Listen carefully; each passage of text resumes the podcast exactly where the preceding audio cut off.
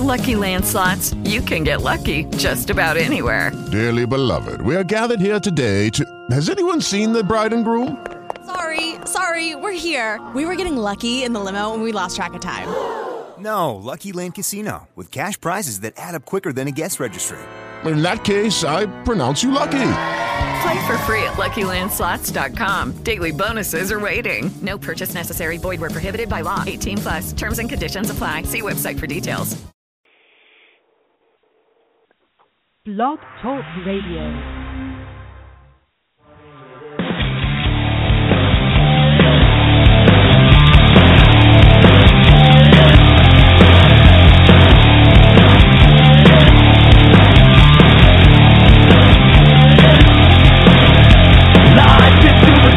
We've gotta be the body to rock it like we're never gonna see it again. We are exploding, the world is gonna know it. We'll rock it like you're never gonna see us again. Come on over. Come on over. And a very good evening to you all. It is Tuesday night, January 5th, 2016. Yes, that's right. I said 2016.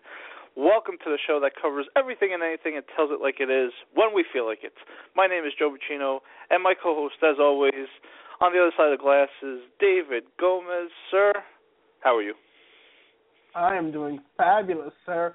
Um, just kind of, I mean, it's funny. I was gonna say that I'm surprised that we're back on the air, but I was the one who called this show. I was the one who did it. That's why it happened because I've been a little bit more. uh how should I say, uh, hesitant to do these shows. But folks, as always, just like we did for five years, woo! Make sure to give us a call. The call-in number now different is nine two nine four seven seven two five nine three. Once again, that's nine two nine four seven seven two five nine three. Make sure to check us out at our website, of course, puregoldpg.com, which has not been updated in about six months.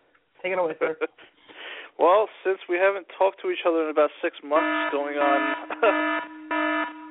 yeah, red alert, red alerts. We have a lot to discuss tonight. We will talk about some wrestling, some WWE updates, and because we haven't talked to each other since August, we'll have to wrap up the Giants. Shut up! Shut up! Shut up! We definitely have to wrap up the Giants and Jets season, which you know came and gone as it went. Oh, uh, is that all? That is all about that. Is that all? And then we'll and then we'll talk about our beloved Mets because as we left as we left you back in August, they had just made a trade for Cespedes and we're making a run to the World Series. We'll wrap up that, and then I got nuggets for you because, sir, I yeah, am hungry tonight. wrap- so we're I wrapping up just the. World Se- Joe, we're wrapping up the World Series in January. Typical PG. Well, that, that's that's you know pure gold style. What can I tell you? I mean, you, you that's a great segue because let me just first say that um, it's not often that we miss milestones uh, here on Pure Gold, but we did miss a big milestone about a month ago. December 20th, I believe, was our five-year anniversary. So um, happy anniversary! Yeah, definitely, It's our Five years of pure gold, five years strong, doing the shows every week. Oh, wait, I'm sorry. We actually stopped doing that um, at about uh, year three. The last two uh, anniversaries we've actually missed, which is interesting. Um, and I'd say only us, man. Uh, you know, we talked about the World Series, like, oh, the Mets are in the World Series. We have to do a show. Never happened. And here we are in January, going to discuss the Mets baseball. Woo! So, Merry Christmas, Happy New Year, and I do want to say my condolences to you and your family for a uh, death in the family. I believe you believe your uncle has passed away about a couple weeks ago, I believe. Christmas Eve, yeah. Unfortunately, my uncle passed away. Definitely a rough time for the family. My mom is actually still down there in uh in Florida. She's coming back next week. So, interesting stuff, sir. Um, you know, it's, it's, sad. Always sad when these things happen in the family, but I definitely appreciate, it, sir.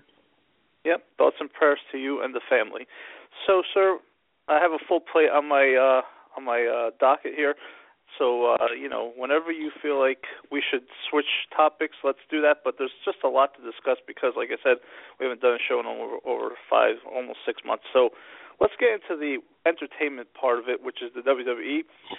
To catch up people from our last show, I, I believe Seth Rollins was still the WWE champion. Injuries have plagued the WWE the last couple months here.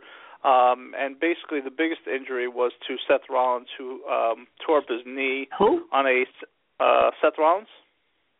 I'm sorry, I have no idea who that is. Oh, okay. So anyway, he tore up his knee as, and he was the WWE World Heavyweight Champion. The WWE Triple H had a scramble and create a tournament. That created the tournament and made Roman Reigns the number one contender. Sets up a a match between Roman Reigns and I believe Dean Ambrose in the finals of a tournament. And then we had a cash in finally by Sheamus, which was not so surprising. Sheamus actually beat Roman Reigns, became the World Heavyweight Champion for about a month and a half, and just lost the match in a desperate attempt to get ratings back because ratings have plummeted big time. Vince McMahon is now back on TV, and now Roman Reigns has been given the strap, I think, haphazardly.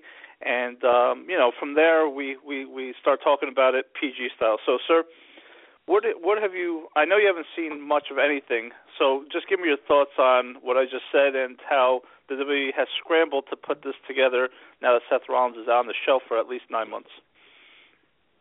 Is it really that long, dude? Yeah, uh, Joe's right. Honestly, I haven't listened to uh, watch wrestling in a long time. I barely keep up with it. Um, I actually wanted to talk a couple of wrestling points tonight because there's some interesting news out in the you know the world of WWE and wrestling at large. But I've pretty much given up on the product. I find it incredibly boring. Um, but you know, again, obviously, I know that Roman Reigns is a champion.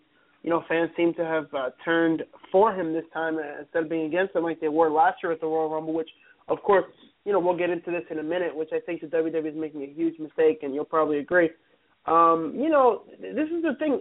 Vince doesn't allow guys to to form organically. He doesn't allow the crowd to get behind them organically. It's like force it, shove it down your throat. And that's what happened with Roman Reigns, and it doesn't surprise me that you know the fans at the beginning, especially hated his guts, especially last year when he won the Rumble. You know they were hoping Daniel Bryan would win or somebody like that. Um, you know they did a good job in not giving him the title at WrestleMania. That was a big thing with us. Instead, they ended up giving it to Seth Rollins, who was probably a better choice. I guess it's tough for me because I don't see Seth as a main event guy. He just doesn't look like one to me. But that's my personal opinion. Um, I don't think anybody in the Shield. I guess Reigns has kind of look, but he's the least talented out of the three of them. He just has to build for it.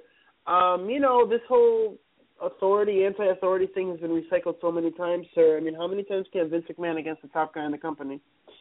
You're right about that, and um, like you said, uh, things don't happen organically. And if you watch the product the last couple of weeks, it's it's really been bad acting on Vince's part. And um, I don't know if it's just that he's gotten old and just senile, but his acting has gotten really bad. I know that the crowd last night in San Antonio, and usually San Antonio is a pretty decent crowd, the crowd was dead for pretty much 95% of the night.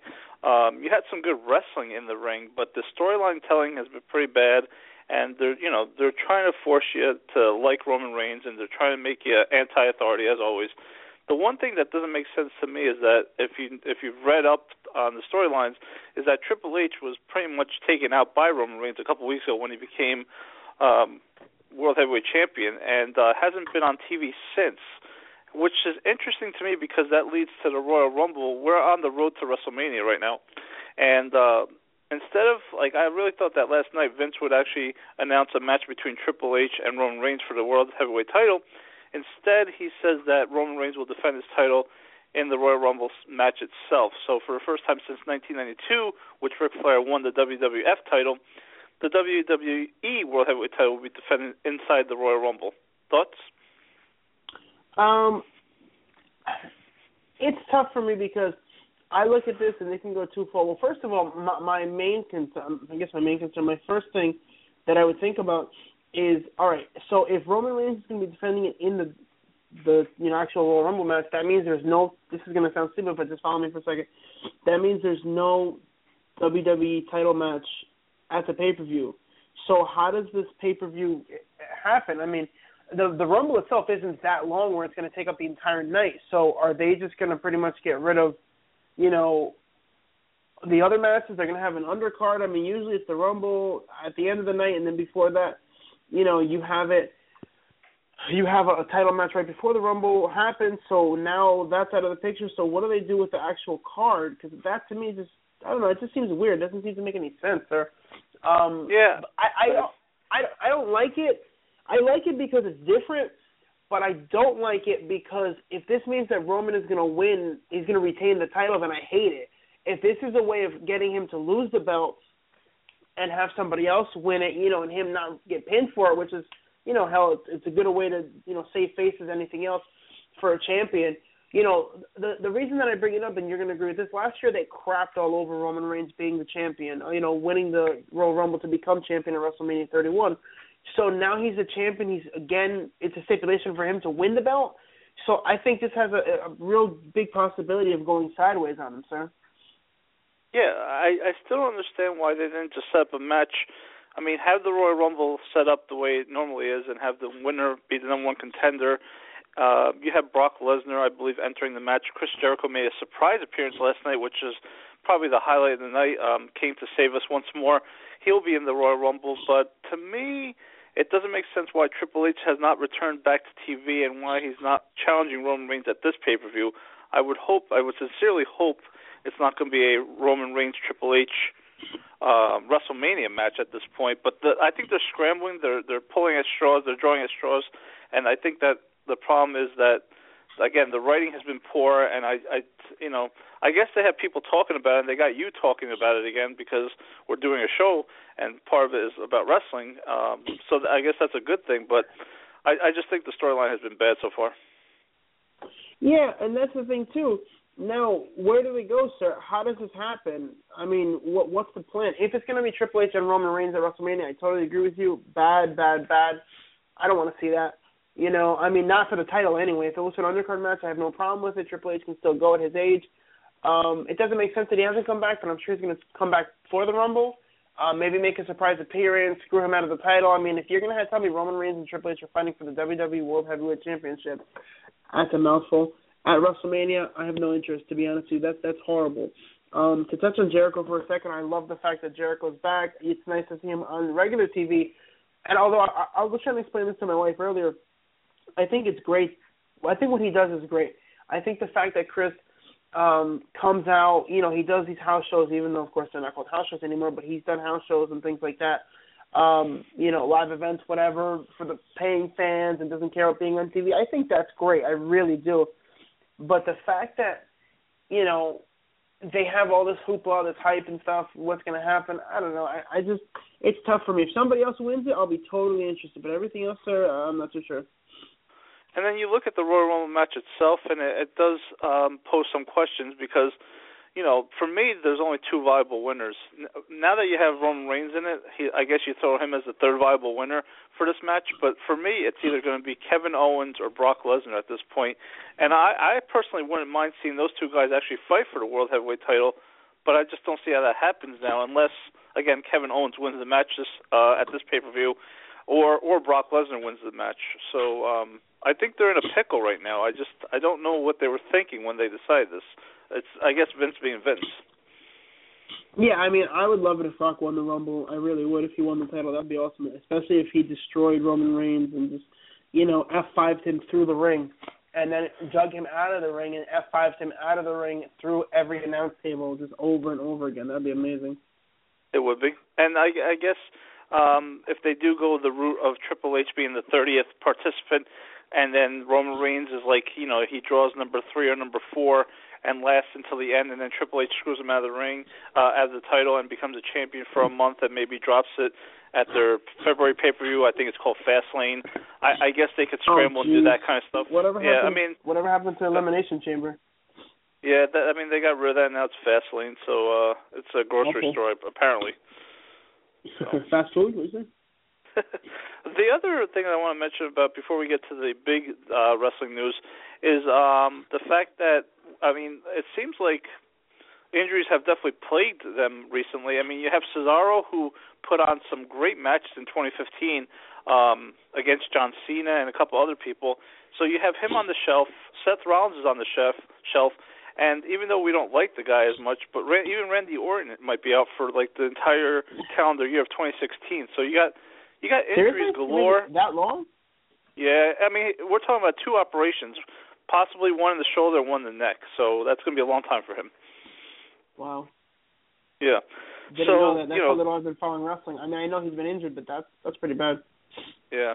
So you know the road to WrestleMania is kind of bumpy. So f- to start, I guess. But again, it's the the Royal Rumble. It's probably my second favorite pay per view of the year. Um, other than that, sir, in terms of just the product itself, right now, uh, you you know, you talk about the New Day. They're they're pretty much over as heels, uh, even though people love to cheer for them. Um, of course. Anything else? Are you surprised probably, they've gotten over? Um, I'm, I'm. I think they forced it down your throat enough where now the people just actually like it. You know, it had to go and become I think bad before it became good. I think that's how the New Day ended up being like over. I think they just forced down the uh, our throat like their stupid gimmickry and uh the things that they say, the things that they do and and Big E is just like a big buffoon, but the fans love it. People love chanting New Day rocks and uh they've had on they've held on to Is it New Day rocks or New Day sucks? Well, the the crowd actually chants New Day rocks, believe it or not. So they try to cheer for them even though they're heels. So it's it's it's an interesting mixed bag with that one. That is interesting. Um, and you know, Kofi, I've always found him to be talented and stuff. Like Xavier Woods, eh. Uh, Biggie, eh. But uh, I guess we'll see where this goes. Yep, and uh I guess the only other um, in the division, um the Divas division, you have Charlotte Flair, who's Ric Flair's daughter, and Ric Flair is now like pretty much in the corner of Charlotte most of the time. She finally turned full heel uh last night when she uh attacked Becky Lynch from the from behind after the match was over. Um, you know, she's actually a pretty decent wrestler when you get to watch her wrestle. Um, I don't know if that's setting up a Becky Lynch versus um versus Charlotte at WrestleMania or anything like that. But I do think that um Charlotte has done a good job carrying the Divas division considering that uh the Divas division I mean it's not that the greatest but um right now I think she has to carry that strap for a while and um it's better that she's a heel with her dad because you know the dirtiest play in the game why not the dirtiest daughter in the game so um You don't think really she's gonna drop at a Mania? No, I think she will. I just think she'll carry until Mania at this point. Oh, okay. Got it. Yeah. So I just don't know who she'll defend it against, uh, whether it's Paige or um maybe it's Becky Lynch or even Sasha Banks. So um we'll see where that goes. But the biggest reason why we're talking about wrestling tonight is not because of all that crap. Because let's face it, like you said, sir, um, I'm a, I'm a drug addict. I mean, I'll admit it. I I watch the crap. I I watch SmackDown. Uh, I watch Raw, and sadly, I'm addicted to the crack. And I'm glad that you were able to, you know, wean yourself off of it and not you know watch it anymore because it's it's bad. You're right. But the biggest news, sir, give me the two le- the two initials that we should talk about for the next five minutes. Um, would you be talking about A and J? I would. I mean, does, does this surprise you? The signing of AJ Styles to the WWE? You know, it it does surprise me. Uh, it's not official yet. It does surprise me because you know AJ has been like the one quote unquote holdout, you know, for a long time from TNA, a big star again, quote unquote. I mean, AJ is everyone knows who AJ Styles is. He's not The Rock. He's not you know Steve Austin, Chris Jericho of that level, but he's always been a great talent, a phenomenal one. I'm surprised that they bring him in, and apparently it's for a lot of money. And apparently, um, because it's for so much money, that he's not going to NXT. He's not going to be doing what Samoa Joe's doing. He's actually allegedly coming to the main roster. So I'm really interested to see what they do with AJ because as talented as he is, he is on the smaller side, and you know how the WWE feels about smaller wrestlers. So uh, I'd like to see where this goes, but it's definitely surprising and good surprising, but definitely surprising to see this happening, uh, sir. That the WWE um, has signed him. You know, really, really surprised. Well, that I guess that leads right to my first question: is that you, you talk about Seth Rollins, and you don't see him has having the build of being a world heavyweight champion. Uh, AJ Styles, I mean, I, he's probably a little bit smaller than like Chris Benoit. I hate to mention the name, but he's like a smaller version of Chris Benoit. If that's a good comparison, I don't, I don't know how this guy could get over on people like Brock Lesnar or even uh, Roman Reigns type build people because these guys are are monsters versus AJ Styles. Yeah, I agree. That's the thing. You know, where is he gonna? Where is he gonna get that? Where is he gonna, you know, be put in there in, in that respect, as well as against an AJ, against uh, Brock Lesnar or something like that? I mean, Daniel Bryan, yeah, of course he can hang with the Daniel Bryan.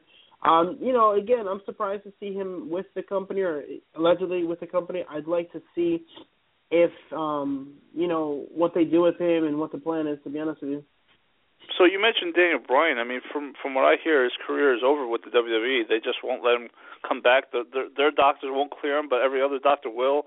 Um, it's it's like an ongoing saga with that. Unless, again, they're they're holding back, and he's going to be a surprise entrant in the Royal Rumble. Does he win the Royal Rumble? But from what I hear, from what I read, his career is over in the WWE. That would be a shame if it was over, sir. It really would. Um, Daniel Bryan was popular with the fans. Definitely has a lot of talent. Um, it would be a shame. That's that's really all I can tell you because he he's one of the one of the greats um, as far as you know getting over with a crowd, being allowed to organically get over, which is a good thing instead of being forced down our throats. You know, I mean they pretty much he he forced himself into the spotlight, and you know it was great to see that they they allowed it to happen. I don't think I really don't think they ever were his biggest fans. You know, to be honest with you, I think all that D player stuff is real how they really feel about him. But it is nice to see him, you know, in that. It was nice to see him in that spotlight and whatnot, and the fans being so so much behind him. Yeah, I, I and I also think that the biggest breakout star lately, and you haven't watched, but everyone's big on Kevin Owens. I mean, the guy. Oh yeah, uh, no, I like Kevin Owens. He, he's definitely good. He's got a lot of talent. He's uh, he does, and I think Triple H has really took it, taken him under his wing and shown him how to be a, a true heel. And um, I think Kevin Owens gets it. And I wouldn't be surprised if the guy is the world heavyweight champion by the end of this year, maybe towards the middle of the year. But I don't know about WrestleMania to be honest with you. Um, it's in Dallas this year, April third. Um, I just don't know if uh, it's time for Kevin Owens. And then people like, you know, you, you talk about like other wrestling storylines like the Wyatt family. Last night, for right. example, the Wy- the Wyatt family came down. There's four of them now. Came down and attacked. Yeah, no, uh, I, I know that much. I'm not that far behind. Okay, so the, I mean, as as as much as Bray Wyatt is over, and as much as the Wyatt family is over, I just I can never see Bray Wyatt being the world heavyweight champion. Maybe it's just me. It's a I think it's a it's a gimmick. Um, I think it's a pretty dumb gimmick nowadays. So I don't know if he'll ever be a world heavyweight champion. I mean, he'd have a good stable to protect the title, but it seems like WWE is always talking about like the authority versus a a face, and I just I don't know if the you know the the Wyatt family can actually hold that title, and how if they ever did hold it, how long they'd be able to hold it. I just I don't see that happening. Right, right, I agree. Um, I mean the the thing with the Wyatts is that they're Bray has been over. He's been over for a long time. They've got the entrance, the music, et cetera, et cetera. He would cut some amazing promos, but it's kind of old hat. Um, now they're actually beating people, which is surprising because I, I know that much that they've been winning matches. They they beat the W Boys. They beat you know when they teamed up with Rhino and Tommy Dreamer. So that actually surprised me. Um, I think that at the end of the day, when you look at when you look at the Wyatts, um, it's kind of like they've lost so much credibility over time trying to build it back up. And you know that whole trading losses thing that WWE's famous for. It's just it's stupid. They win some, lose some, win some, lose some, back and forth, back and forth. Like, come on, let's be real. Yeah. So where does this leave DG? Uh, right here on PG, let's ask the PG exclusive. Where does this leave DG with wrestling?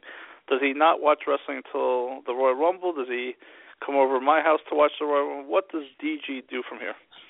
When is the Royal Rumble? It's uh January twenty fourth.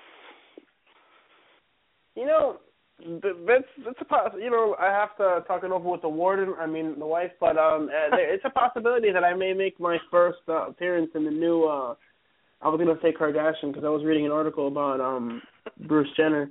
I mean, excuse me, uh, whatever his name is. Um, yeah. Yeah. Don't ask me why. You're talking, and I'm I'm looking at articles that have nothing to do with the show and things that we won't even talk about.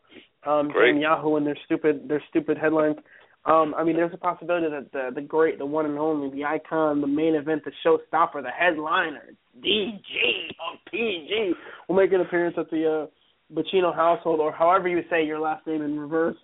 Um, Exactly. so yeah, that that's actually that wouldn't be bad, sir. I mean, I'm, but I tell you this much: this is the only the only, um, wh- what's the word I'm looking for here?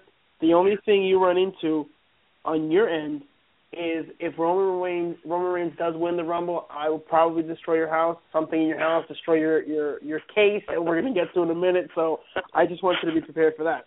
Believe that. The only the only thing I think that the WWE has made a critical mistake on this, and I think it's very critical. I mean, I associate uh, NFL fans with uh, WWE fans, uh, not not like for the most part, but like there are people that watch wrestling and watch football.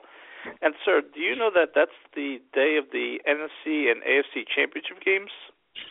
Oh, football's still going on? I had no idea. I I stopped watching football about four months ago. Woo! Yeah, um I, I I I don't know, man. It's other than guys like you, I mean, I don't even know if you'd even be interested in that, to be honest with you. But I mean, how many hardcore wrestling fans are gonna miss are gonna miss the Royal Rumble for you know the playoffs when their team playoffs? You know, the teams aren't even in. So I don't know. I, I could care less about that, to be honest with you. All right. Just throwing it out there, and uh, I guess the only other nugget that I have in wrestling world is that TNA was finally kicked off of whatever channel they were on, and now they're on you this don't even channel know what called channel they're on. That's that's yeah, awesome. they're on Pop TV right now, which was formerly the TV Guide channel, believe it or not, the Pop TV channel, and I believe it's going on right Yeah, now. I yeah. think they're on Tuesday nights, so That's yeah, that, that's yeah, that that's pretty bad. I didn't want to mention anything else besides that. But um other than that, sir, that's that takes care of the wrestling part of my uh rundown. Unless you have anything else that you want to just break down. No, I think that I think we've talked more than enough wrestling for the entire year. To be honest with you, so no, I'm good. I think we're So- done. So, do you want to wrap up the NFL season or the baseball season? Because I think we need to tie a bow on both of them. To be honest with you. Well, we could we could wait to st- uh, stop talking about the NFL or to talk about it till June. You know, like we're doing uh, six months later with, uh, baseball. But I, I guess we should talk baseball first because, to be quite honest with you, I don't give a damn about the NFL right now. I mean, for so many reasons. Um, obviously, we'll get into the whole, you know, the cough, that whole situation. That's probably the only thing I do care about, football related. But um, you know, let's let's talk baseball first. Or I think we should we should get that out of the way first. Yeah, I, I think where we left you off in August was that the Mets had just made a trade, or we were talking about how Cespedes was actually doing great for the Mets, and the Mets were Finish for the rest doing of us, yeah. exactly. Uh, the Mets pitching staff was really doing good, and the, the offense was coming coming on really strong. And we were saying that this is a team that can make a strong push, could go far in the playoffs if they made the playoffs. And I think that that's that's where you know everything went right in terms of the Mets clinched the NL East. They became the NL East champions, and they they faced the LA Dodgers in a great five game series. And um, to go and beat the LA Dodgers with Kershaw Wait, was it are you no, sure we Kershaw, didn't we didn't talk? Sorry, we didn't talk. Um, we didn't talk about the Mets in that series with uh with No. what happened. I thought we I thought we had talked about it uh, that week. We we really didn't. Are you sure? I'm sure. All right, I'm, I'm gonna look this up. Then I think you're you're full of it. All right, so let me carry on. So uh the Mets win a great game five. I think we talked or texted about this, but we didn't do a show about it. Uh Zack Greinke pitched a great game, but the Mets won in LA. And then, you know, I don't think the rest was gravy, but I think that when the Mets were facing the Chicago Cubs Well, Terry Collins League, thought it was gravy. I mean, he said it Yeah. was gravy, so it must have been Yeah. gravy, right?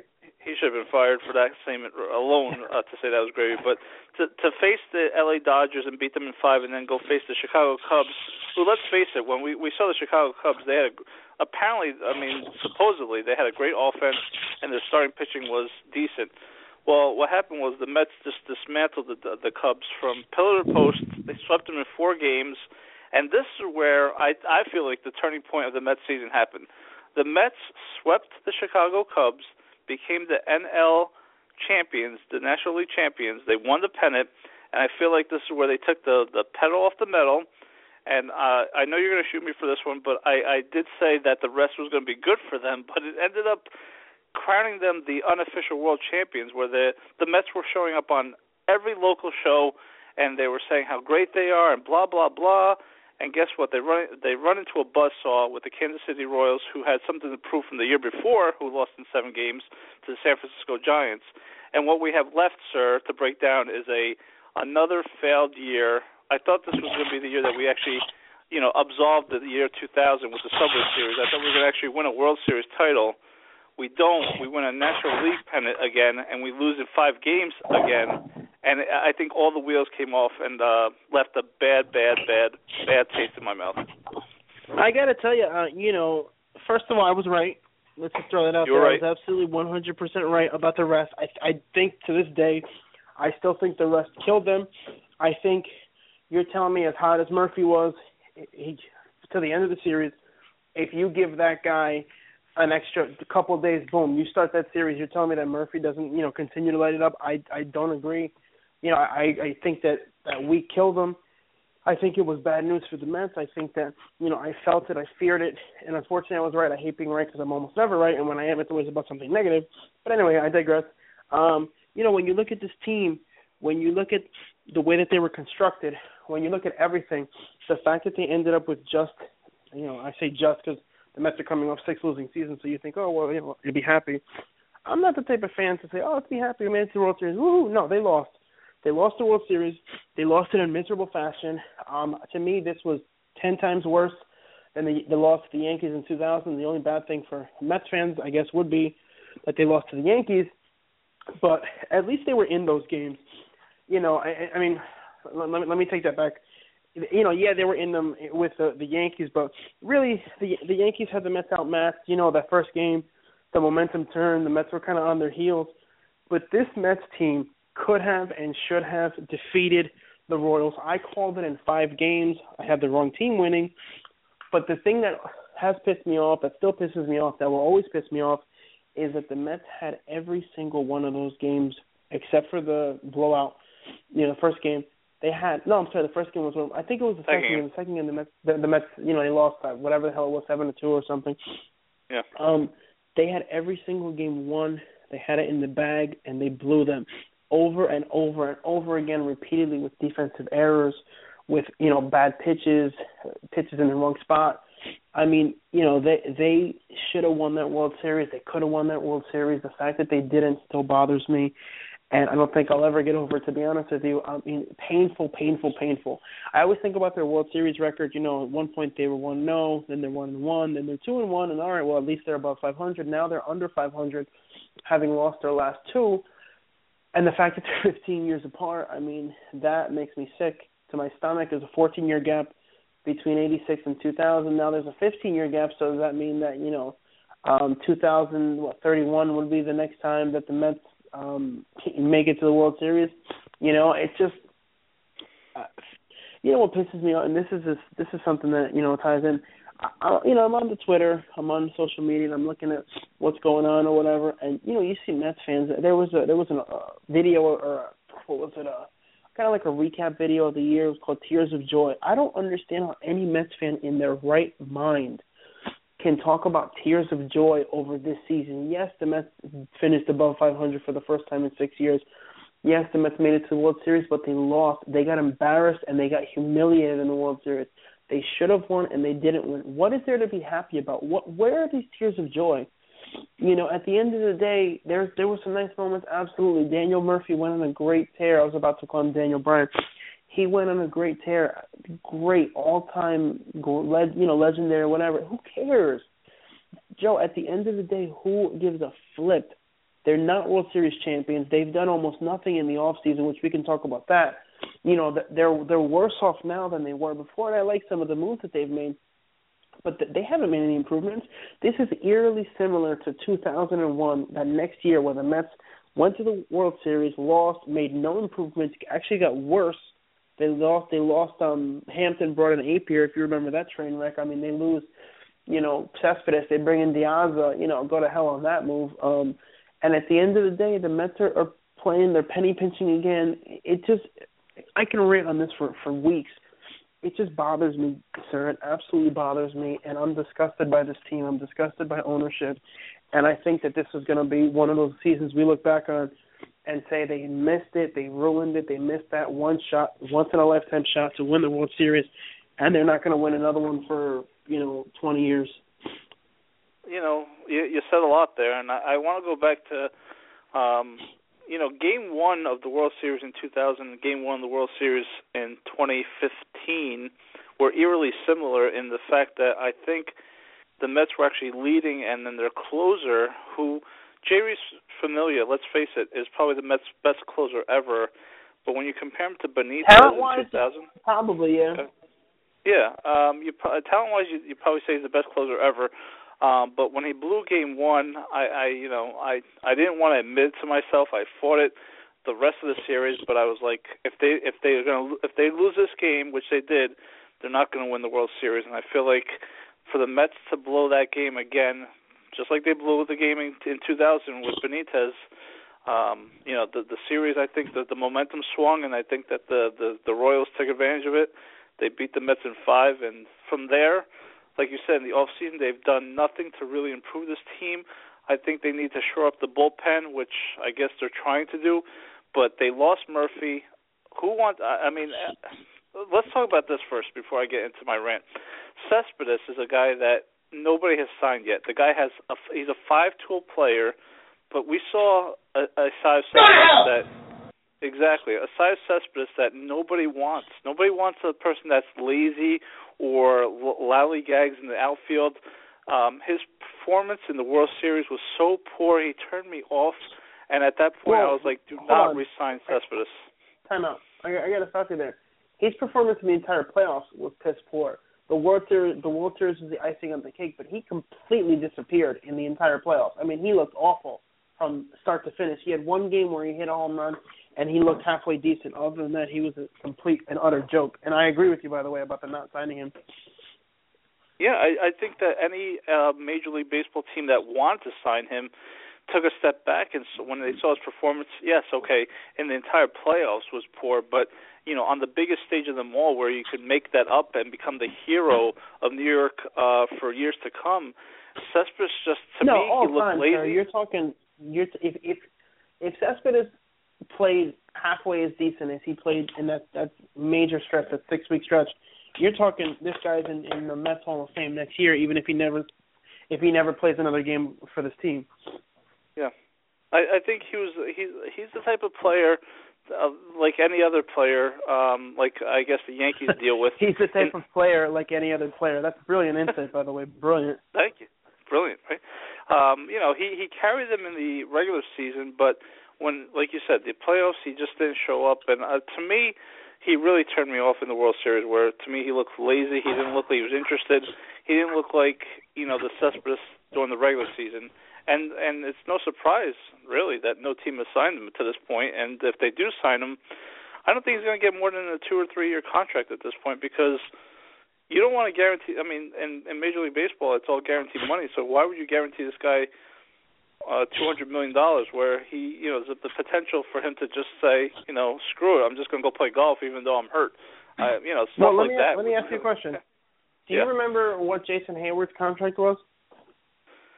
something in the 220 million range. Was it was it that much? I thought it was like 180. I mean, you know, when I looked at his numbers, I was just baffled because he's not that good of a player. I mean, he's talented. Don't get me wrong. He's not as good. I don't think he's as good as anybody thought he would be because he had a a pretty big, you know, breakout season with the with the Braves when he first came up. The reason I bring him up is because if he can get that much money, he's from Richmond, New Jersey, by the way. If this guy can get that much money, then at the end of the day, eight years, 184, 184 million dollars. Just absolutely mind-boggling for a guy whose best season, his career year was 2012, which, by the way, we're going into 2016, where he hit 27 homers, 82 RBIs, but on average, you know, I mean, 1872 2782, 1438, you know, he was injured. And then uh 2014, 150 games, he's 11 homers, 50 RBIs. Last year, 154 games, which is almost an entire year, 1360. How does he get that big of a contract? That's is three times the player that this guy is. So if a team is willing to pony up that much money for him, then I think that Cespedes will get some sort of suitors. But um I do agree. I think that the odds of him, the odds of the fact that he probably, um, you know, teams were turned off by his attitude and his play. I, I do agree with that. I'm just saying that I think if some nut job gives Jason Heyward that much money than Cespedes, who's infinitely more talented than he is, um, I think he's, someone's going to find him eventually, sir. I mean, if it's two to three years, I would take him back on the Mets. I really would. You know, um, but at the end of the day, he wants more than that. I don't think he's going to get the con- the market hasn't panned out. I don't think he's going to get the contract that he that he thought. So I, I kind of agree with you in that respect, and you know, I just wanted to throw that in there, my my two cents, as it were.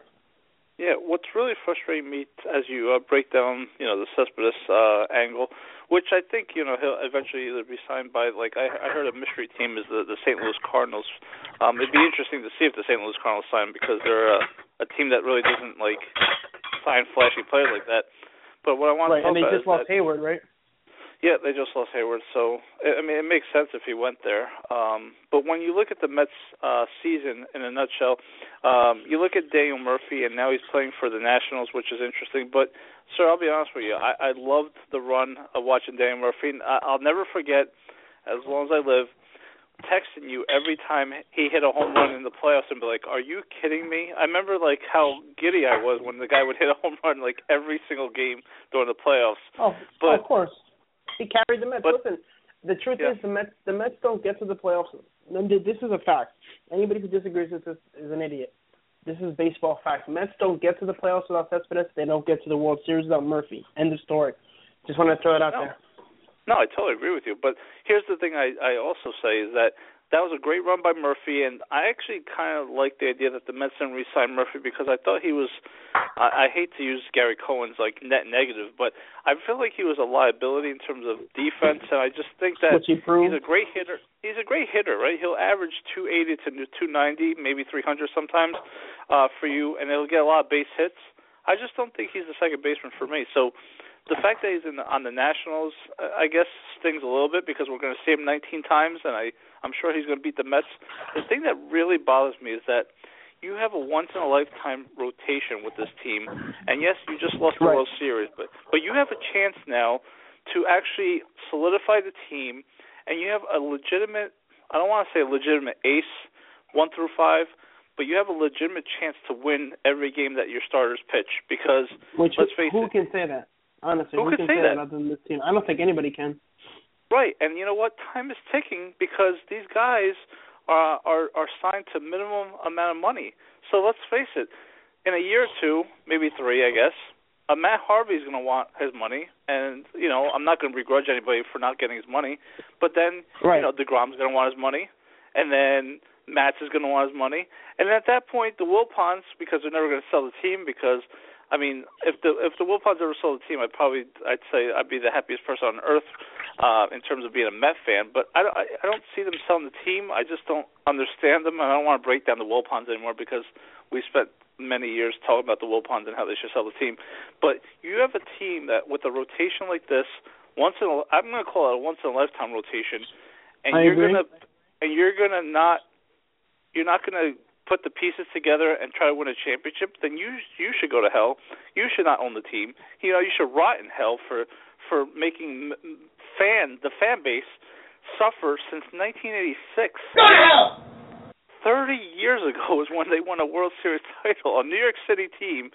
30 years ago. That's that's such a disgrace.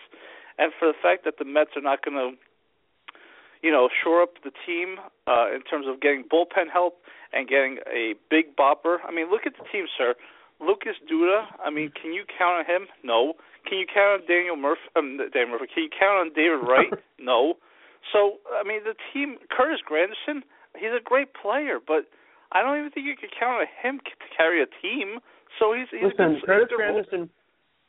Curtis Granderson absolutely earned my respect. This he was the be- the Mets' best player in the playoffs, start to finish. He was their best player overall, Yep. start to finish. I mean, he hit only guy other than Murphy who hit in this in the playoffs consistently. Um, and I, you know, I agree. It's an absolute once in a lifetime rotation. I mean, Matt, who supposedly has more ability than anybody else. I mean, that kid looked great, four or five innings. I think you know having a a full year on his belt. You know, going into 2016, I think pitching that full year, he'll be infinitely better. He'll be able to get out of the fifth inning.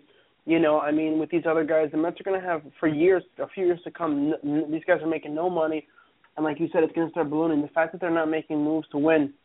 The only thing I hope is that in 1985, the the Royals won the World Series. 19, uh, 2015, 30 years later, they win again. I'm hoping the Mets do the same thing because the Mets won in '86, and now it'll be the 30 year anniversary of 80, 86. I'm hoping they win, sir, but it's not looking good. You know, I like the signing of, of Cabrera. I like the sign, uh, the move. I I couldn't stand Jon Niese. Thank God he's gone. You know, bringing Neil Walker, I thought was a good move. Murphy, net negative, whatever you want to call him. I agree with you. Not the second baseman for me. I'm looking at his stats now. Definitely nothing to write home about per se, but you you get you know, and the fact that David Wright can't play every day, the fact that Neil Walker has played third base and Cabrera can play different positions, I think all the versatility is great. Flores, who you know I hate because the last two months of the season the guy doesn't get a freaking RBI, which is unfathomable to me. You know, from the first week in September, didn't get an RBI again. So many different opportunities. But anyway, you have these different guys who can play different positions, and that's good. But this is like small ball. This is like you know, small market teams. This is not a big market team. You know, the Mets are not playing like a big market team, which which upsets me. But um, you know, this is the year they should, they got to go for the kill, sir, and they're not doing it. And I just think it's gonna they're gonna fall back into obscurity. I really do. I think how many two to one games can you lose before the fans just jump off the ledge? Exactly, and that's what I was going to mention is that you have not built a bridge from the sixth inning to to Jeurys Familia, and and that's going to be the biggest the biggest problem with the Mets is that they're going to have two one leads and they're going to lose three two occasionally, and it's going to happen more than occasionally. I mean, the, the, they need an eighth man uh, setup man, and they need a seventh uh, inning setup guy for the eighth inning because you look at what the Red Sox have done. They've bolstered they've bolstered their bullpen. Even the Yankees have bolstered bolstered their bullpen, um, and th- they've made what the Mets should have done is what they they should have done. If that makes sense. Wait, what? Say that again. I'm just saying what the Yankees and the Red Sox oh, have done yeah. in terms of bolster their bullpen is what the Mets should have done in this off season. I don't understand when the Mets didn't sign Darren O'Day. He didn't get a lot of money. Um, yeah. four years, thirty million. You know, looking at his stats now, he actually pitched for the Mets once upon a time. I mean, look at this guy's record the past tw- 2011 to now: seven and one, five and three, five and two, six and two. For a reliever, that's really good. You know, you got a few saves in here, strikeouts, barely any walks. I mean, you know, awesome. You know, awesome numbers for a reliever. Why didn't the Mets go out and get him? But of course, they're cheap, so they didn't get him. And you know, like you said, the Yankees have an amazing bullpen now. Although that whole Aroldis Chapman thing, I don't even want to touch that. You know, with a ten foot pole. But if you look at it just from a baseball perspective, their their back end of the bullpen is looks unbeatable, sir. And yeah, why are they I, not making these moves? Right. I don't want to sound like a fair weather fan, but sir, and you're absolutely right. Anybody that thinks that last year was a success because the Mets had so many losing seasons, and then this year they went to the World Series and lost, and that's a success for them. Think about this, sir. You have to go through a whole season and hope for no major injuries. You have Yep. to hope for this pitching staff to stay intact. Okay, you win a division barely because the Nationals are are probably just as good as you. Say you win a division. Okay, you've done that. Now you have to go win a, a divisional playoff round. You have to win an NL pennant again, and you have to get all the way back to the World Series and win the World Series. To do that the year after, I give a lot of credit to the Kansas City Royals for doing it. I don't think the Mets have the intestinal fortitude to do it. I really don't. I I, I think it's almost impossible to do it. And the fact that the Royals went to Game Seven, came within like an inning of winning game, of winning the World Series last year, and then come back to win the whole thing this year and dominate like they did. I mean, they outplayed the Mets already. I think the Mets uh, outplayed themselves, but the fact that they did it is a testament to the greatness of the Kansas City Royals. But I don't think there's any chance in hell the Mets go back to the World Series this year. I, I really don't.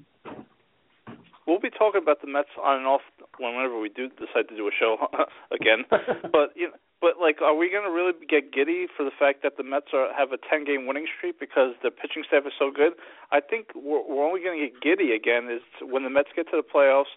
They win hopefully the first couple rounds and they're back in the World Series and we can actually re- redeem ourselves from this year because I- I'm not going to really get into the season. I mean, I love the pitching staff, the starting pitching, but oh well. I mean, I'm not. That's this is not going to make me watch every single game this year like some diehard Met fans. Or I I I hate the fact that people keep insisting that attendance is going to go up because this team is going to have great pitching. Well, I mean, they had great pitching this year, and look what happened. I, I mean, look at it. I mean, and now their offense just got worse without Yep, and without Murphy. So. they their their offense is exponentially worse. I mean, I think Neil Walker's a better offensive player than Murphy. I really do. Um, he's better defensively, so he's an upgrade.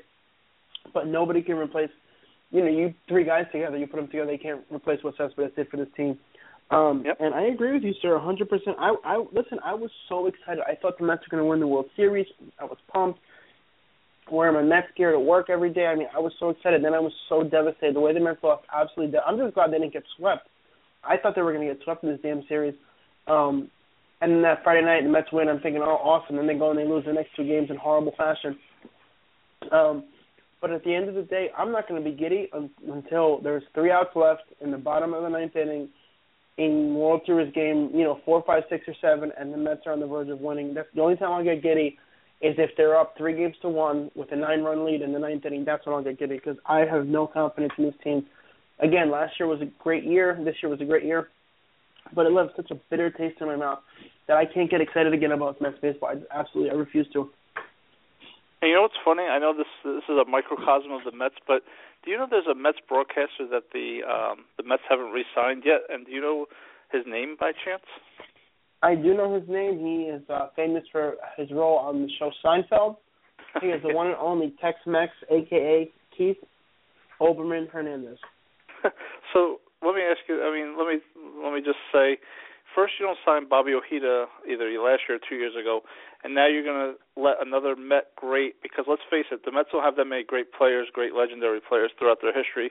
They're pretty pretty bad pretty right. much, except for a couple years in their history. You're going to let Keith Hernandez go, who actually I loved the post game shows. I loved Keith Hernandez, Ron Darling, uh, Gary Cohen breaking down the games. I think they did a great job. Um, so you're going to let Keith Hernandez go because you don't want you want to penny pinch this guy too. I mean, I can't believe we root for a team with an ownership that is so penny pitching that even their broadcasters have a tough time resigning from year to year considering this is the 30 year anniversary of a team that he was on, that he was a big part of the reason why they won. If they don't resign him, I think that's especially bad.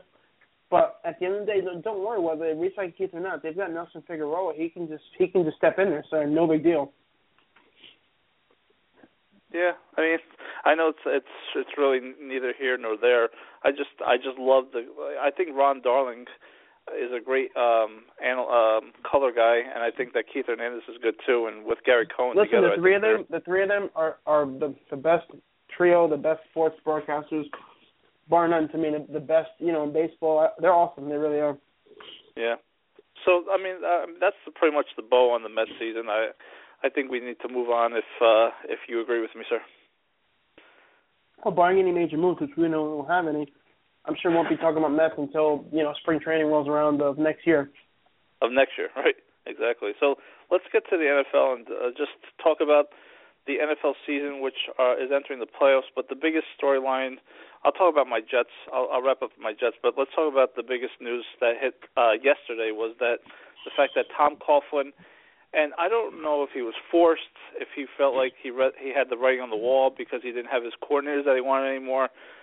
For somebody to win two Super Bowls in a span of five years, like the the Giants did, with Eli Manning at the helm, who to me is a average quarterback at best, turns it on, something clicks with him in the in the playoffs, and uh, obviously the Jets, the Giants had two great defenses when they won the two Super Bowls, but um, I don't know how to handle it. To be honest with you, I, I don't know if Tom Coughlin was asked to step down or he'd be fired. If he was ever if he was ever fired, which I don't think the Giants would ever do to the guy because he's part of the history, part of the lore, part of the legacy of the New York Giants. But I don't think it was Tom Coughlin's fault this year. To be honest with you, I I think that the team just didn't have the personnel. I think they need to make a change for the sake of making a change. I just don't know if this is the right move for them because now Eli Manning either has to learn a new offense unless they hire their offensive coordinator to be the head coach. It's it's a tough situation, sir, when you win two Super Bowls and then your run has ended the way it ended Tom Coughlin, the stand guy. Um, I wish he coached my team. To, that's the type of guy he was. Um, give me your thoughts on the Giants in general, and just give me your thoughts on the cough. well, I think this was a just a miserable year to be a Giants fan. I tell you, they remind me so much of the Mets in so many ways, in so many negative ways. It's scary. Other than you know, like the Eagles game where they got blown out, I forget which week that was. The Giants could have and should have won every game this season. I mean, the Giants could have literally they were six and ten. They could have easily been, without exaggeration, nine and seven, ten and six easily. I mean, they they lost game after game after game where they just disappeared in the fourth quarter, disappeared for minutes at a time. You know, just hard and and they're not a good team at all, but they could have won so many of those games, should have won so many of those games. I think it's interesting how, you know, if it wasn't for the fact that the Giants were also six and ten last year, Coughlin's Giants career, you know, his what 12 years here, bookended with six and ten seasons. Um, you know, some great years in between, a lot of you know eight and eight and nine and sevens. But at the end of the day, I mean, two Super Bowl titles. I don't think there's any way around around that. You know, him and Parcells obviously the only coaches to have ever won a Super Bowl with this team. Um, when you look at the stats, the numbers, the fact that the Giants had three straight losing seasons under him is what got him, you know, removed from his post, whatever you want to call it. Just you know, the, the guy deserved better. Great coach, about the only guy I can think of who didn't like him. uh, is probably Tiki Barber, who you know he's a toolbox. But at the end of the day, I mean, just a great career. It's just sad to see him go out this way, and the Giants really just had nothing for him. So it's just just a bad year, absolutely pitiful. And I, I mean, I can't imagine he was forced out, but I'm sure there was some handwriting on the wall, like you said, and he's probably like, you know what, I'm done with this. I just can't, I can't deal with this right now. Now, do you think that the the Giants need to make a a, a splashy, a flashy move and and hire like a big time, like coach, former coach of, um, you know, like Bill Cowher or Jon Gruden or something like that, or do you think that they they promote their offensive coordinator and have him work with Eli until because let's face it, Eli has maybe what another five six good years in him, maybe at top. Well, maybe I'd say more like three or four to be honest with you. I mean, he's been he's yeah. been in the league for a long time. Um, you know, I, I don't know, sir. I mean, I, I just, I mean, there's talks about Sean Payton. Uh, tell me what you think about this rumor. There was rumors going around. I don't know if some idiot just made this up, but that they were interested in Chip Kelly. No way. Yeah, I mean, pretty sad. Chip Kelly. Chip Kelly's on his way to Tennessee Titans to be the coach of his former quarterback in college, uh, Mariota. So I think he's going right to the Titans. Well, he's a bum anyway. But I'm, I'm over here. Yesterday I was thinking, you know, Coughlin and Parcells, just the age gap between them. What's crazy is that uh, Bill Parcells stopped coaching the Giants after he went on a high note, 13 and three, which what, amazingly enough wasn't even his his best season with the Giants, which is insane if you think about it. You know, 14 and two in '86 when they won the Super Bowl the first time. Um, the fact that he went out on that high note, you know, 20 years younger than Coughlin. I was trying to compare to see who was a better coach, but when I look at the record, it's I mean it's embarrassing the difference in you know I mean Parcells won 50 games more than he lost with the Giants, but those two Super Bowls with him, two Super Bowls with Coughlin, I mean really are always going to cement the two of them, you know, as all-time greats, the Giants, Ring of Honor, et cetera, et cetera. Um, again, I think that he got a raw deal. Uh, I don't think Eli's as bad as you you make him out to be. I don't think he's as average as you make him out to be. I mean, it's crazy at his best statistical year this year. Amazing stats when you look at them, but the Giants were horrible. Um, it just sucks to go out. You know, I, I think about Michael Strahan, who went out after the first Super Bowl title in '07, go out on a high note, and for him to go out on such a low note is just to me it's sad, and I think he deserves better than that, sir. No, I mean when I when you break it down that way, you're right.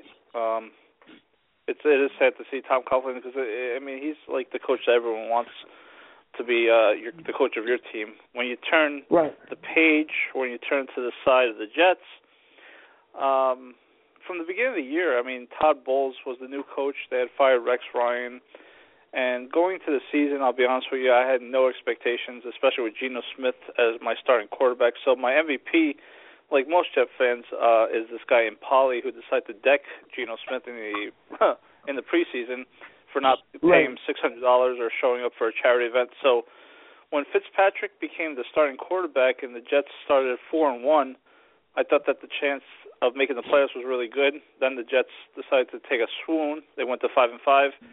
Then they won the next five games, impressively uh, impressing uh, most fans. And then you know, spitting the bit again against Rex Ryan's Buffalo Bills losing the last game of the season uh, this past Sunday and eliminating them from the playoffs. So a 10 and 6 season with a sour taste in the mouth because you lose twice to the Buffalo Bills. And which was interesting is, sir, is that if the Jets actually beat the, the Buffalo Bills these two games this season, they actually are the one seed. That's how the, how weak the, the the AFC was.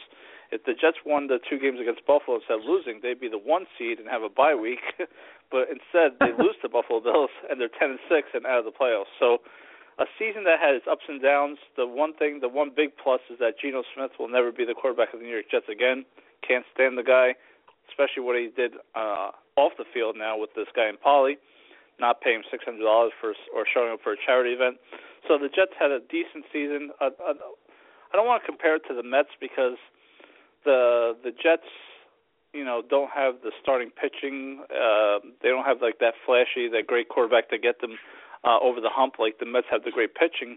But 10 and 6 with a bad taste because you lose the last game of the season and not make the playoffs, where people were actually saying that if the Jets made the playoffs, they'd make a decent run potentially. I mean, who knows? They lost Muhammad Wilkerson on the last game of the season with a broken foot, and he's their heart and soul of the defense. So I'm not sure how far the Jets would have gone. But, you know, when you get a chance Right. to make the playoffs and you don't, then it kind of sucks. No, it's definitely disappointing. I mean, you know, again, I'm not. I'm not a type of uh, Giants fan that hates the Jets. I've never understood the animosity between the two fan bases. To me, it's nothing like the Yankees and Mets, which even that is tired to me at this point. Um, you know, but I was hoping the Jets would make the playoffs. I was actually surprised that they didn't make the playoffs. And again, it's amazing how um, you know your boy Rex Ryan just knows how to ruin Jets seasons. Whether he's on, yeah. he's the coach of, the, of their team, or he's coaching another team, or he's you know serving sandwiches over Jersey Mike's. I mean, he just knows how to food poisoning or whatever just just ruin the Jet season. Um, I'm again, I'm still kind of just shocked that they didn't make the playoffs considering the run that they were on. Let me ask you this: I heard online that the Jets, well, I, I, online, that's probably uh, the fan, that the the players voted Brandon Marshall the MVP. I know you, of course, joked about this guy Geno getting knocked out, but do you think he deserved it over, let's say, uh, Ryan Fitzpatrick? I think Marshall deserves it because um, first guy ever in history to to have a thousand receiving yards with four different teams. He had 14 touchdowns this year, and um, yes, Fitzpatrick threw them to him. But I think Marshall had an outstanding Obviously. year. I think Fitzpatrick I think Fitzpatrick had a, a decent year. Just unfortunate that he has his worst game, uh, the last game of the season, where he throws a pick in the red zone where the Jets with a field goal actually take the lead over Buffalo Bills 2019, but throws a pick that ends the season. So I, I actually do give it to Marshall because I just think that he had a great season from start to finish. I think Fitzpatrick had his ups and downs uh, throughout the season. So uh, yeah, I agree with Marshall. Okay, just wondering. Just wanted to get your take on that, sir. Yeah. All right, so that's that's it with the Jets, and uh, I I don't know if we'll ever do a show again. So I'll just make the prediction that I really feel like the Arizona I really feel like the Arizona Cardinals will represent the NFC uh, in the Super Bowl this year, and I, I, I expect the, the Pittsburgh Steelers. Uh, nobody really gives them. Uh, you know, they just snuck into the playoffs because the Jets lost. They beat Cleveland. They they get into the playoffs. I feel like that the Pittsburgh Steelers have the the the team that can actually make a, a, a quiet run. The playoffs? Don't talk about playoffs. You kidding me? Yep. So I think they they make the run and you have a, a rematch from like 2008, I believe, with the Arizona Cardinals versus the Pittsburgh Steelers. But the, I think that the Arizona Cardinals and my favorite wide receiver, Larry Fitzgerald, actually wins the Super Bowl this year. If you've seen any Arizona Cardinal games this year, you know that this team is for real. They went 14 and two. Um, they'd have to go through Carolina, and I think that Carolina, with the 15 and one record, um, nothing to sneeze at, but I think that the Cardinals the Giants should have beat them too, which is which is another nonsense. Yep. The Giants, the Giants had them beat. Yep. So I don't think the Arizona Cardinals is as good as the. um I don't think the the Panthers are as good as the Cardinals. So that's why I feel like my prediction for the Super Bowl will be the Arizona Cardinals over the Pittsburgh Steelers in Super Bowl 50, which that's crazy too, sir. Is that you know this is the 50th anniversary of the Super Bowl. Um, they're not using the Roman letters because the Roman numeral or the Roman letter for Super Bowl 50 would be L, and I don't think they want to be labeled as the losers. So they're actually using the, the number for the first time. So there's Super Bowl 50, which is in Santa Clara, San Francisco, where WrestleMania. You know, Vince always. By the way, always um, but, yeah. Sir, yeah, the Cardinals were 13 and three. Let's uh, not get that confused. Yeah, the Panthers 15 and one. Also, I'm looking at a lot of records here. You know, pretty pretty interesting stuff. You know, I I, don't know. I don't even care about this season to be honest with you. I'll just go with your prediction. Um, I would be kind of surprised to see, um, you know, to see the Steelers in there. But at the end of the day, I, I remember that 2008 Super Bowl. I wanted the the Cardinals to win. I wanted my all-time favorite, you know, NFL player, Kurt Warner, to be the only quarterback in NFL history to win a Super Bowl with two different teams. I mean, he came close, should have done it. Um, I think he's, he, I think he's the only one to wait. No, because Peyton did it, right? Peyton Yep. went to the Super Bowl with the with the uh, the Broncos, so I guess he'd be the second. But to make it to the Super Bowl, which is you know in rare rare class, but at the end of the day, um, you know, it'd be nice to see the Cardinals win. What the hell? I don't even care. And Larry Fitzgerald is a great player, great wide receiver. So yeah, I'll I'll go with your prediction and I'll agree. I mean, the only other as it's not storyline that we get, like last year. right? The only thing that I have to say is like you know I'm not rooting for the Pittsburgh Steelers. Um, it, it would be nice. I mean, we talked about this two years ago or three years ago. If you know somehow, well, the Denver Broncos are the number one seed. I mean, that's nothing to sneeze at. If the, the Denver Broncos get back to the Super Bowl and you have Peyton Manning running riding off to the sunset one last time, winning a Super Bowl, I mean that's a great storyline too. So if you have the Arizona I think Cardinals I versus think the that's Denver the Broncos, storyline. If it happens, that would be the storyline. It would have to be. I mean, who wants to see the Patriots, uh, you know, back in the Super Bowl again? I mean, I think that that ship has sailed. Yeah, I agree, sir. I I've never want to see that happen ever again. All right, so I'm hungry right now. So can we go through some nuggets and um, give me your take on this? sure, sir.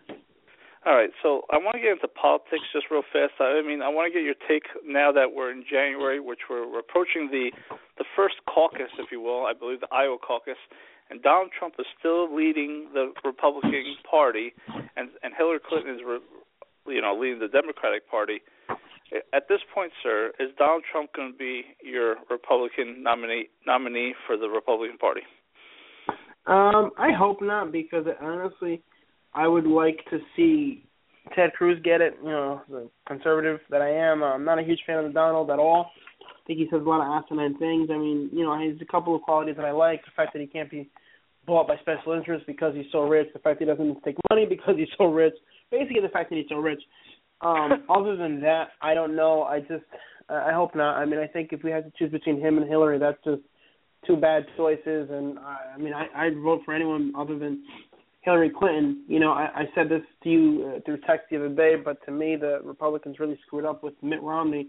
I didn't like Mitt Romney. I didn't think Mitt was a great uh, candidate. But at the end of the day, the biggest mistake that they made was letting you know, splitting the vote and refusing to vote for Mitt because he wasn't a traditional conservative. So basically, in essence, giving the Democrats and Obama a second term. To me, that's ridiculous. It's just stupid, stupid, you know, idiotic stuff that conservatives tend to do. So if it comes down to the Donald or the monster, I'm voting the Donald twice.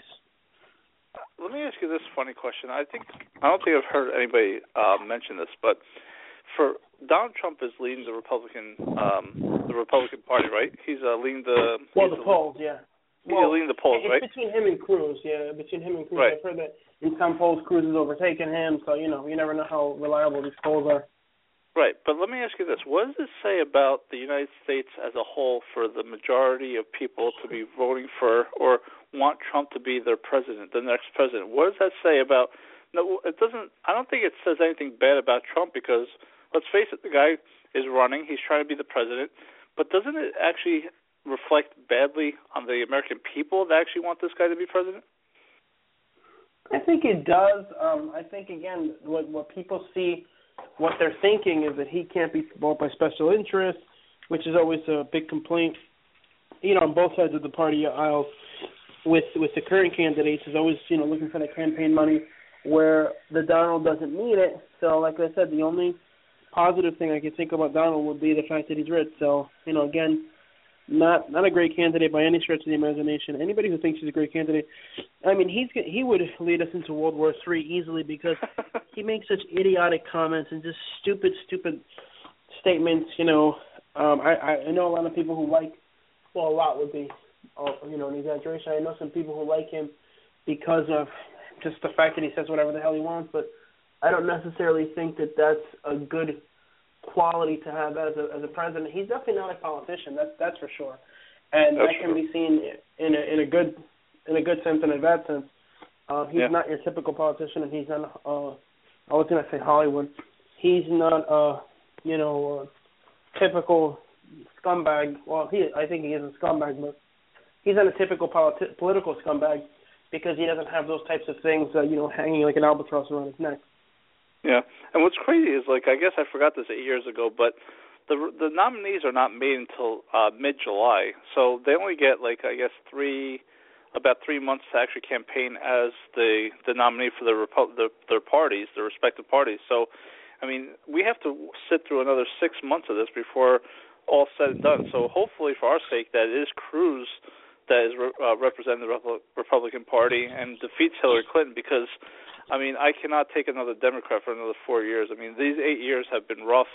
Um, for people to think that things have gotten better in this country, um, you know, they, they really need to wake up and smell the coffee because I mean, we we definitely need a Republican, and I I agree with you. I'd rather have Cruz than Trump at this point because Trump, you know, just I I don't know if he's just doing it. I still don't know for sure if he's doing this just for the the publicity and the press, and then he's just going to turn it over to whoever was like second in the in the in the polls. I I don't know where his stance is on that. So um we still got six Well, I'm wondering.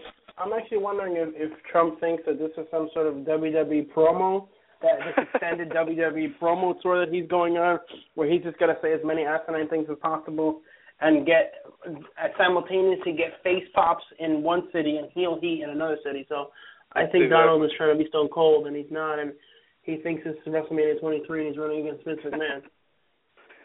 All right, let me chew on two more nuggets and then we'll we'll we'll close it out. Um, Star Wars. Um, I'm not the biggest Star Wars guy, and I've I've I've yet to go see the movie. Have you seen the movie yet? No, I, I do plan on seeing it. I know all the spoilers about the movie, so it's pretty much ruined for me. You know, I hate that, but um eventually I plan on seeing it. I just, you know, honestly, I haven't been to the movies. The last movie that I saw in the movies was Peanuts. Uh, you know, about two months ago to take my kids, and before that, I can't remember the last time I even went to the theater. Yeah, I mean the movie was the one of the first movies, or if if not the first movie, to make one billion dollars grossing in the first twelve days. I mean, I think that's pretty impressive. Um, I don't know what the Well, you big have to figure, is like. honestly, you have to figure that there'd be it'd be a huge number. I, I don't know about a billion, but you have to figure it'd be a huge number because there was such great disappointment over the the last three, the you know the last trilogy, which is the the prequels, you know, Yeah. with episode one, two, and three, Revenge of the Sith, which is the last one. I remember actually going to see that. I think it came out like ten years ago.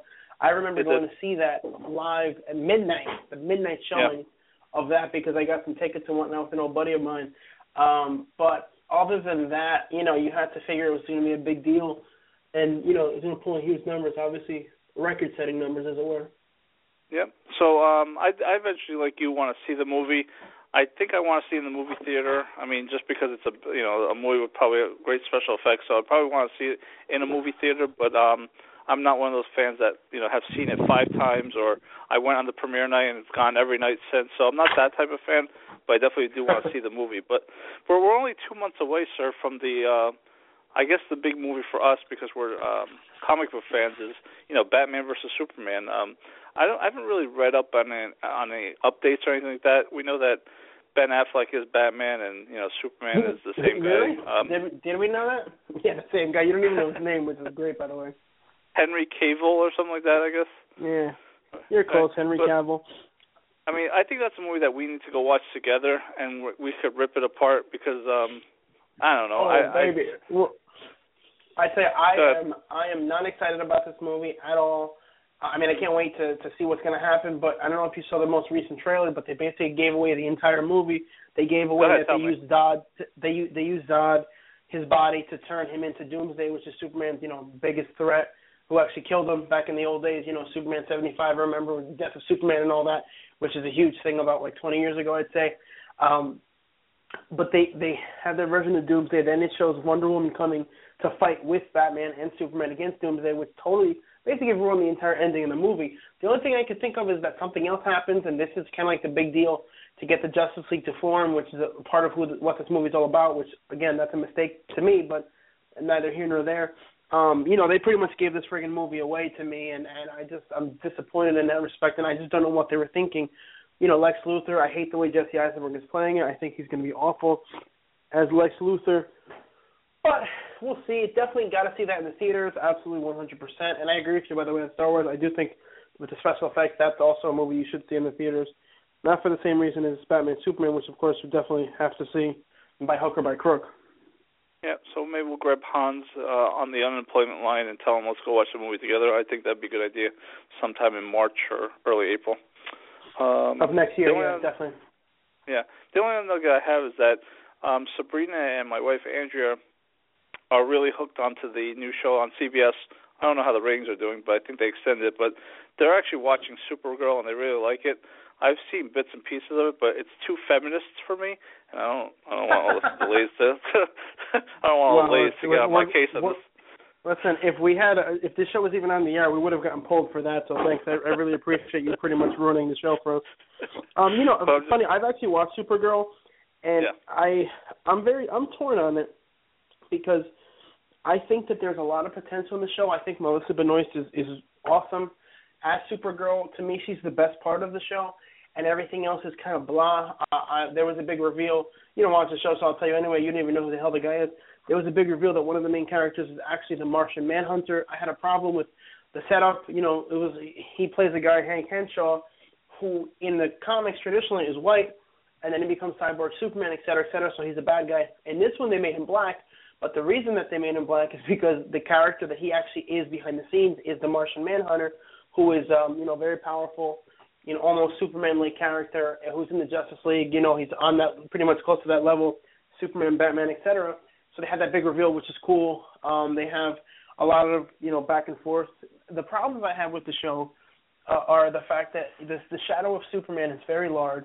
They talk about him all the time. They talk about him way too much. He's referenced entirely too much, and the fact that they only show him in shadow, or as she's got. There's one part in I think the second episode where she's about to pass out, and he saves her, but you just see the back of him. Like stuff like that really bothers me. So that kind of messes up the show for me. But I just don't like a lot of the supporting characters. I don't like the fact that they made Jimmy Olsen black.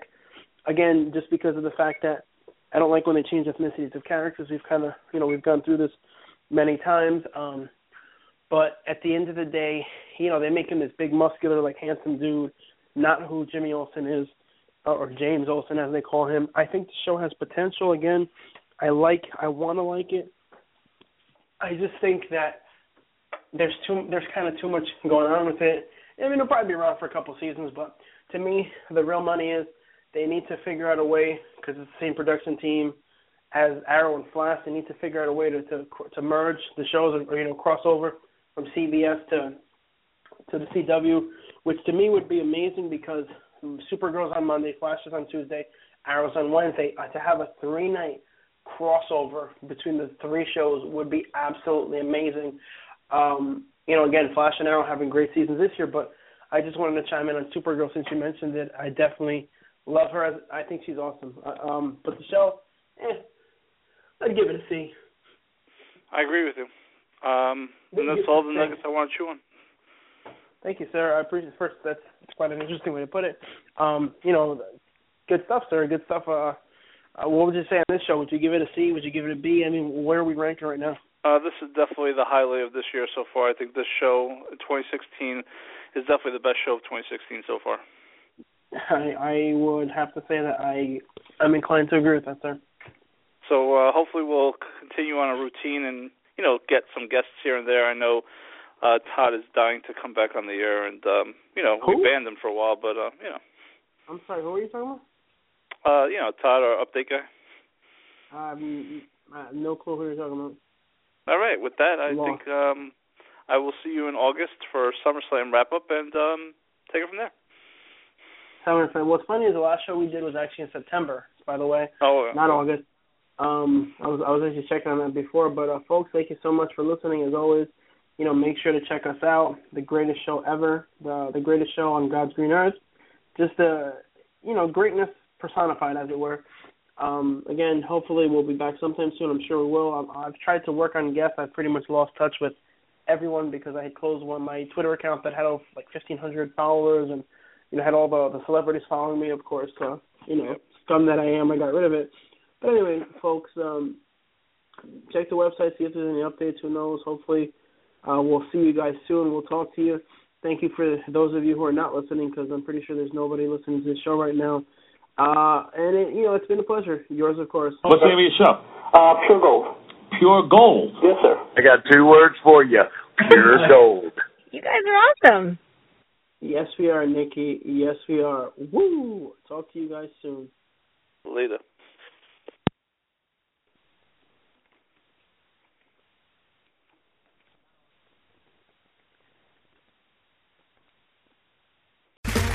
Okay, round two. Name something that's not boring.